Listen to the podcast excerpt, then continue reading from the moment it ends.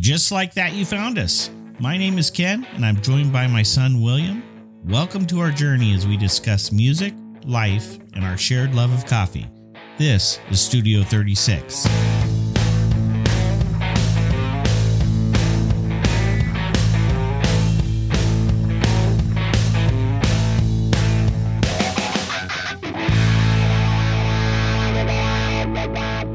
Hey, William, Yeah. guess what?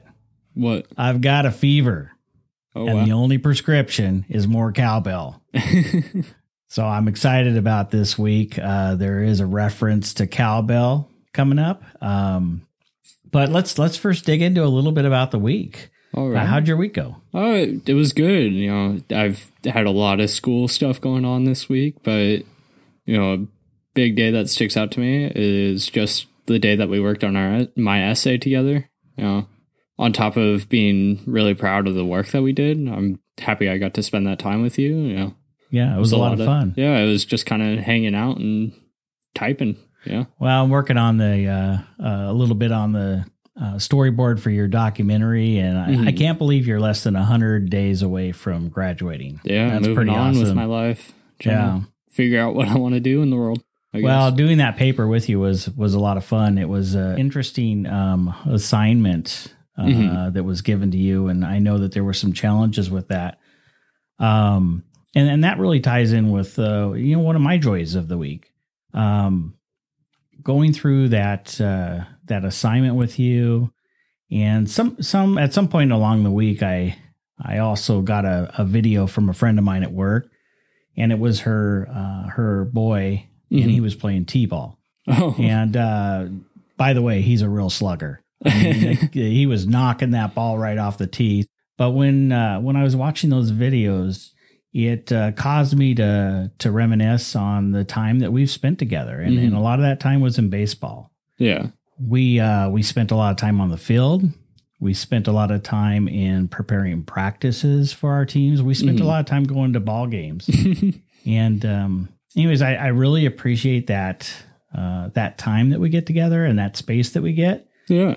But the uh, where that was leading me is um, it it dawned on me that, um, or or rather, I was filled just with gratitude. Uh-huh.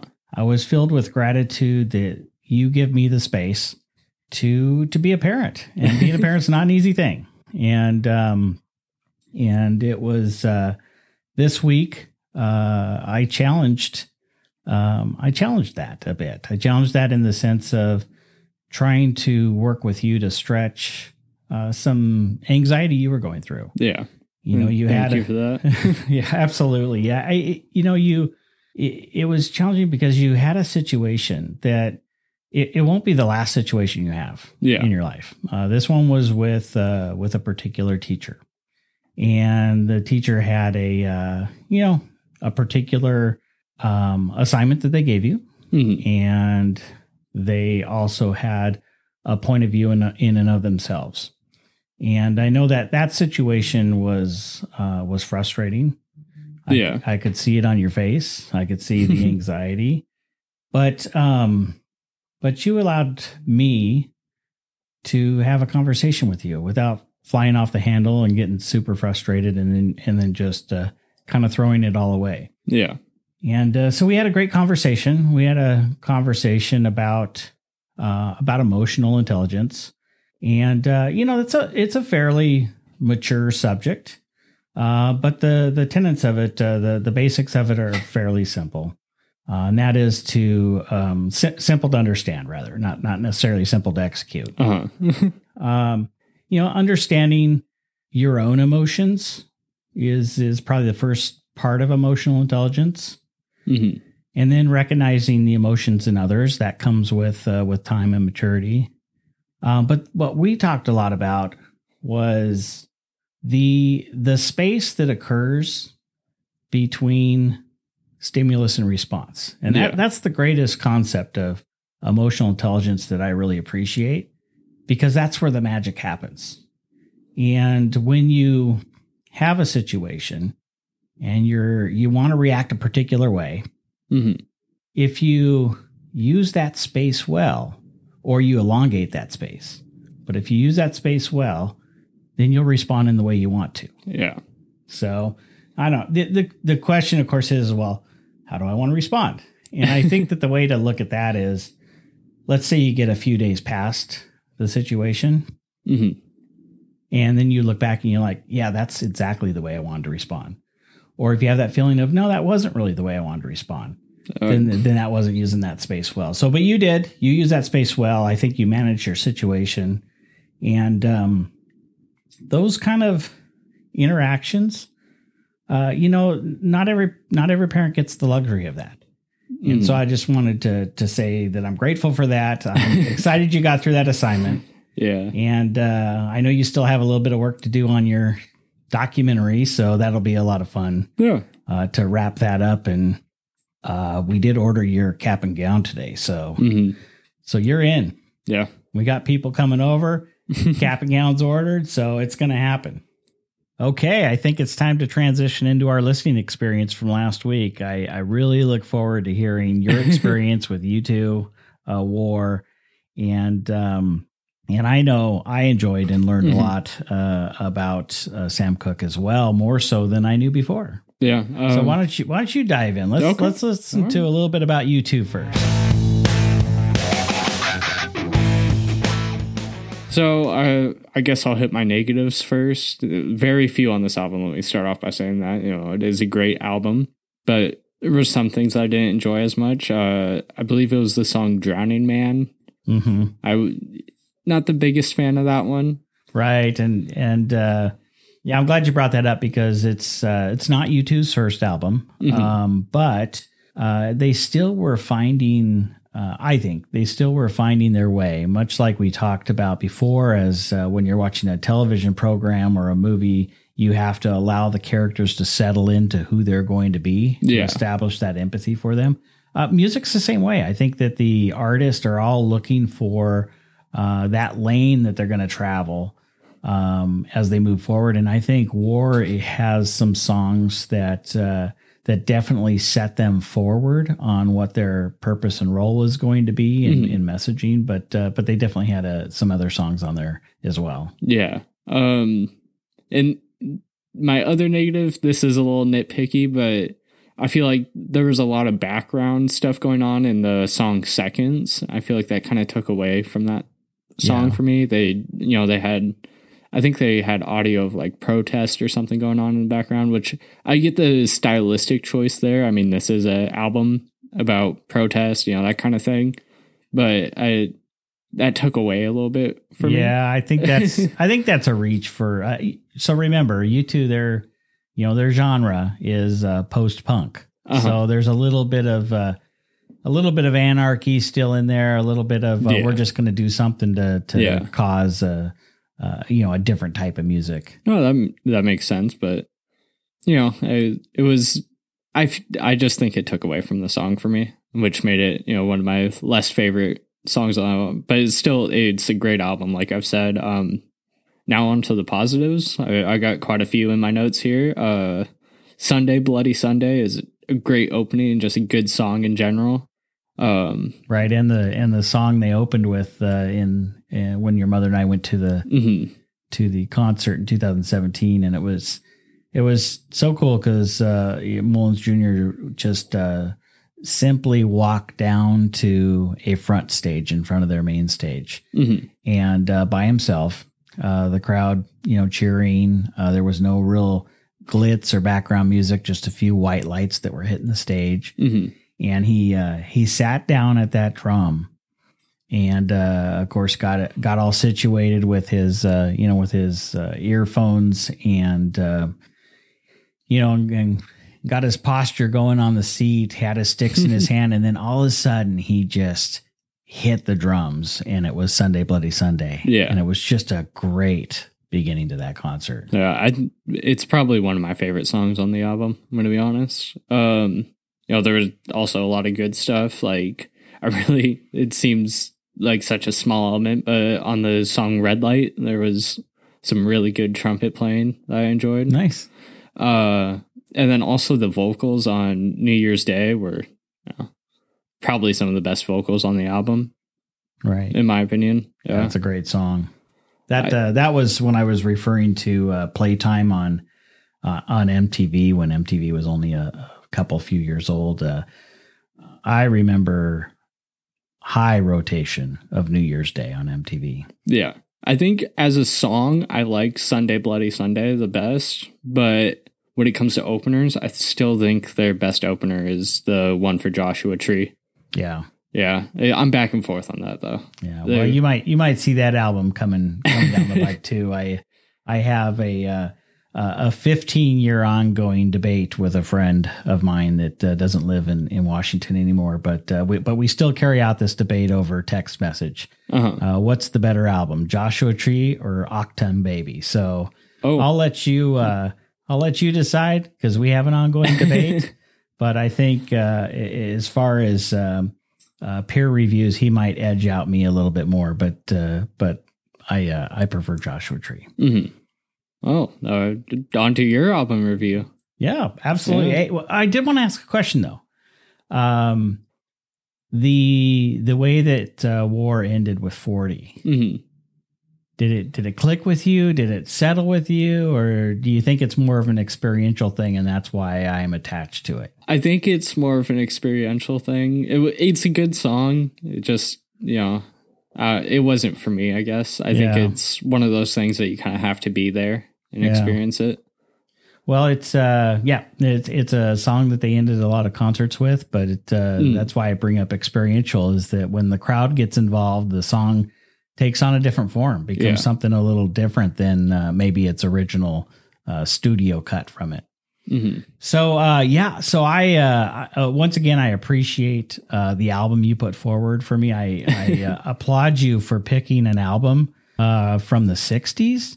Um you know, Sam Cooke, uh Mhm. you know, a Mississippi native and uh, then eventually moved to Chicago.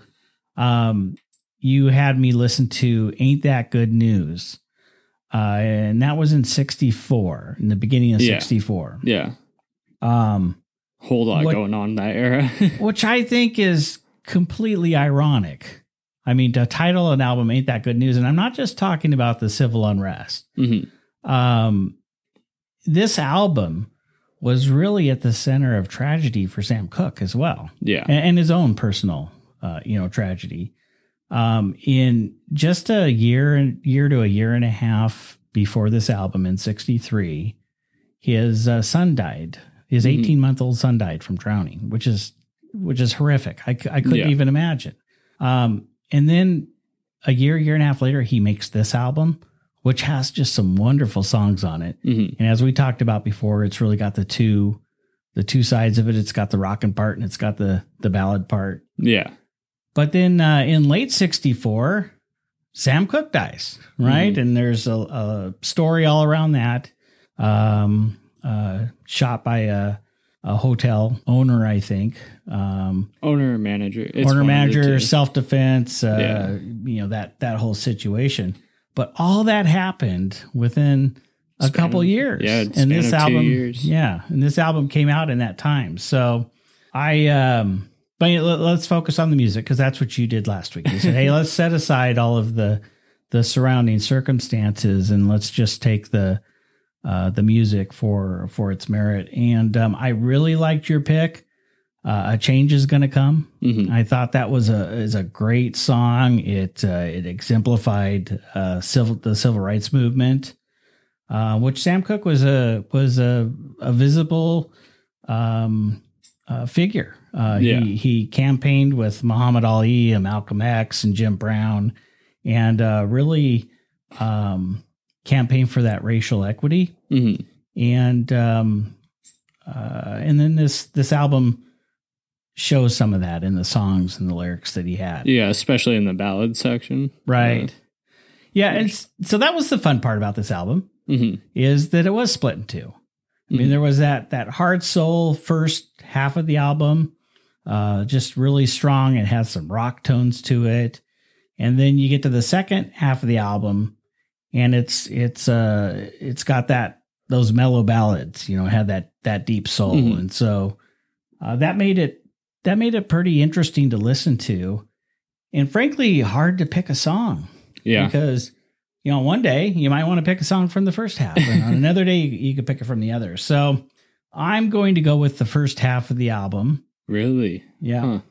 And uh, and I know yours you you lean Yeah, towards the 2nd I'm half. definitely second half. I like that. so I I really like another Saturday night. I know it's a popular song. Yeah. Um, I just think it's a fun song to listen to, Mhm. and um, it uh, uh, you know that song was was written on tour uh, in England when uh, when Sam Cooke was staying at a at a motel where female guests were not allowed, which hmm I, I don't know if that's foreshadowing to his own, you know, situation, but um, I just thought that was a interesting the the sign of the times and hmm and uh, different rules that were in place, and then out of all of that, the music, the wonderful music that can come from it. So Yeah.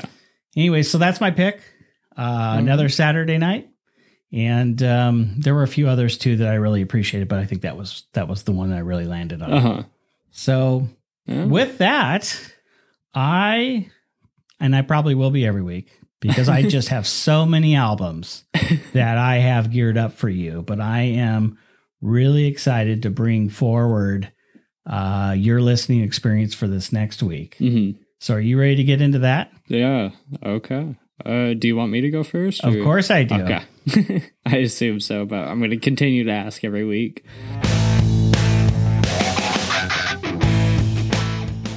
So, this is one of the albums that needs very little introduction.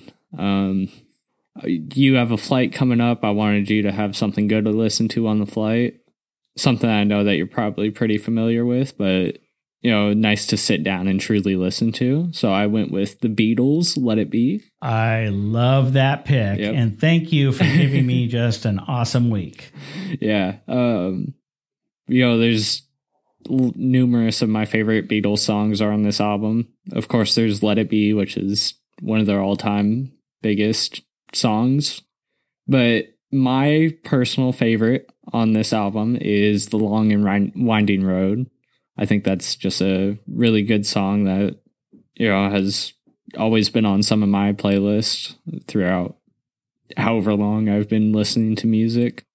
So are you yeah. now? Are you queuing me up a, a Beatles album that you like in a series of what I might see later in the year? Are you? Is this the one you're putting forward? This is is this your favorite Beatles album? You'll probably get another Beatles album, but I think this is more of the album that I enjoy the individual songs of versus I I have another Beatles album that I like more as a whole as a complete project versus this one is like it just kind of hosts some of my ba- favorite Beatles songs.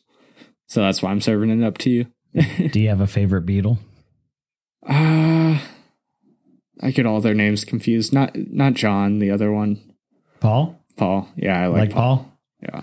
Yeah, it's it's usually John or Paul, right? Yeah. I mean, I think Ringo's fun. Like he just kind of does his part, you know, doesn't uh but I think just musically I like Paul the best. Yeah. I you know I Also, actually, I think he's coming to stories with- town. Really? Yeah, I think I heard he's coming to town. Huh. Also his stories with Dave Grohl are Right. pretty great. That definitely influences that choice, I'm going to be honest. Well, I, I look. Yeah, was that in the uh was that in a podcast or Dave Grohl's book? I believe that was in his book. That was in his It, book. it was probably in both. Oh, it's a great Yeah. story. It's a great story, and, and maybe we'll get to that someday when we listen to uh, to something by Grohl. So, well, I'm I, I'm thank you again. Yeah. I think that's gonna be a great album to listen to this week. Um, so I'm putting forward uh, my favorite. I was gonna say one of my, but I think it actually is my favorite solo artist from Uh-huh. the '80s. Um, I saw him twice live in both 83 and 84 and uh, one was at the Tacoma Dome and one was at the Coliseum. Mhm. And uh, the one that I remember the most was on New Year's Eve in 1983 in the Tacoma Dome, only uh, about a half year after the Tacoma Dome even opened. Mhm.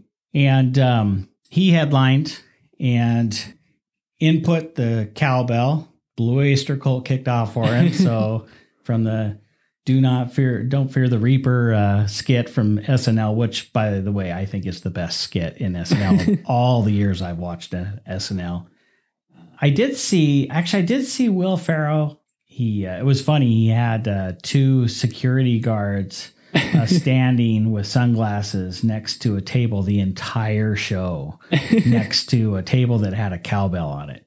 And uh, so it was a little strange, you know, as he was doing his his Uh-huh. which is fun. Um, but then at the end, Chad Smith was in the front row, and he pulled him up, and they did another drum off Oh, and so it was it was a lot of fun. But uh, anyways, there's my shout out to to more cowbell because that is Blue Oyster Cult. That's what this Yeah. gets after. yeah. Uh, but anyways, so so uh, this uh, this person uh, headlined with Blue Oyster Cult and a band called Aldo Nova. Uh-huh. Um, I think they had I'm going to say maybe a one hit wonder, but maybe they had a few hits in the 80s. Uh, I think the name of the song was Fantasy, so you can listen to that if you want to. Um, but uh, of course, I'm talking about Sammy Hagar, the Red Rocker. So All right. he, uh, I loved Sammy Hagar solo. I, I liked him as well in Uh-huh. Van Halen, but Mhm. this was really towards the end of his initial solo uh, career. And um, I was in the Tacoma Dome. I don't even remember how I got there. Uh, probably a series of buses from Seattle. but um, so I'm in the dome. I squirrel my way close to the stage, and um, and the lights go down, and then there's of course a little bit of smoke. And I don't know how it happened. He they must have had a trap door in the stage or something. I haven't seen anything like it to Uh-huh. that point in my life. And uh, I he just popped up and he was playing um, "This Planet's on Fire," which just starts off with a really fast guitar lick Mhm. and it was just awesome. I mean, he just uh, got right out there and and and played it off, and and then um, recognizable songs, of course, at that point in his solo career. And then he did an encore, and actually Neal Schon from Journey came out on stage for his encore, and they did an encore of Baba O'Riley. So, um, of course, from the Who. Um, Yeah, did, great song. did you? Uh, speaking of great songs, um, did you did you watch Joe Pera? yeah. Yeah. Yeah, your sister loves Joe Pera. Yeah. She really and so she turned me on to Joe Pera, and um, I watched this episode. And this was the episode that she turned me on to. Uh, I think it's on HBO Max. Um, the episode that I'm referring to is Joe Pera read you the church announcements. Uh-huh. Did you see that one? Yep. So, anyways, it's uh, uh, you know, Pera's talking to the congregation. He's giving the uh, the church announcements for the week, and uh, and then all of a sudden he just stops and he says, "I'm sorry, have you guys heard of the Who? they rock. They're unbelievable. I heard them for the first time on Thursday, and I haven't slept since." And then, of course, the whole episode is him calling radio stations and requesting uh, Baba O'Riley. So anyways, I, I digress. I, I gotta go back to my pick. So I'm on Sammy Hagar, and um, the album that I'm going to put up for you is Standing Hampton, Mhm. and uh, originally was going to be called uh, I think One Way to Rock, which is uh, which is one of my favorite songs from that. Um, Okay. So Standing Hampton, I consider to be a signature album for Sammy Hagar. He had other great songs uh, from other albums, but that is just an overall great album that I think you've listened to before when we've you know thrown darts in the garage and put on vinyl. Uh, and uh, probably. you know what Standing Hampton stands for?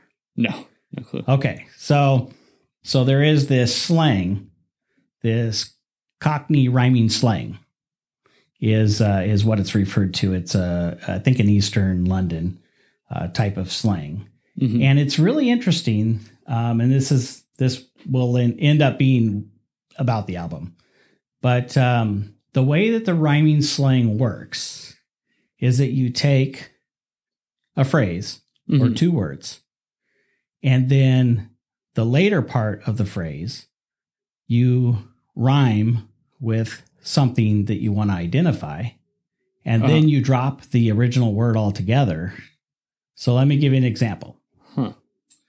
Britney Spears. Uh-huh. Spears rhymes with beers. So if you're going to go out and have some Britneys, it means you're going out to have beers. Huh. You get the math on that? Okay. Kind of. So so I'm going to explain it in the term of uh, of Standing Hampton. hmm Okay, so there's a, a city uh, or town, maybe I think it was a village, and now it's a town. I think um, in London called Hampton Wick.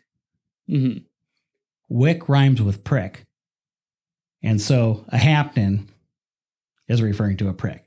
Okay. Okay. So if you have a standing Hampton, I'm going to let you figure out the rest of that. Okay. so that's, that actually is where standing Hampton comes from, which I think is, is pretty hilarious. Um, and, uh, anyways, you learn a little, little something new about dialect or, or slang. Yeah. so that's kind of fun to do. Huh. Um, Standing Hampton came out in, uh, the beginning of 1982. Uh-huh. Um, and my song from there, and I've gone back and forth on this, but I, I really like the song and I like it live for sure. There's only one way to rock. It just is a an iconic song that uh, represents a period of time that uh, that arena rock was was super popular. hmm Uh, the way he played it was just awesome. I mean, he would have this stage and the scaffolding above the stage would shift down into ramps and he'd run run up and you know, he was one of the I think one of the first that really had a full uh full remote system. You know, you have cords hooked to him, he had a headset, you know, a microphone that came Huh. around. And uh, he would go up into the scaffolding and he'd be just belting out this song and he'd have his red guitar and he'd be cranking on Uh-huh. it. And so, anyways, it was a lot of fun. You know, what else can I say about Sammy Hagar? I, you know, if you're if you're assembling people that you'd like to hmm to get together and have dinner with, Sammy's one of mine. I mean, he, you know, time he just seems like a pretty kick ass cool guy. So, anyways, that's my pick for you, Standing Hampton. Uh, there's some good songs All on there, and I hope you enjoy them. All right. Yeah, I'll have to give it a listen. Okay. Well,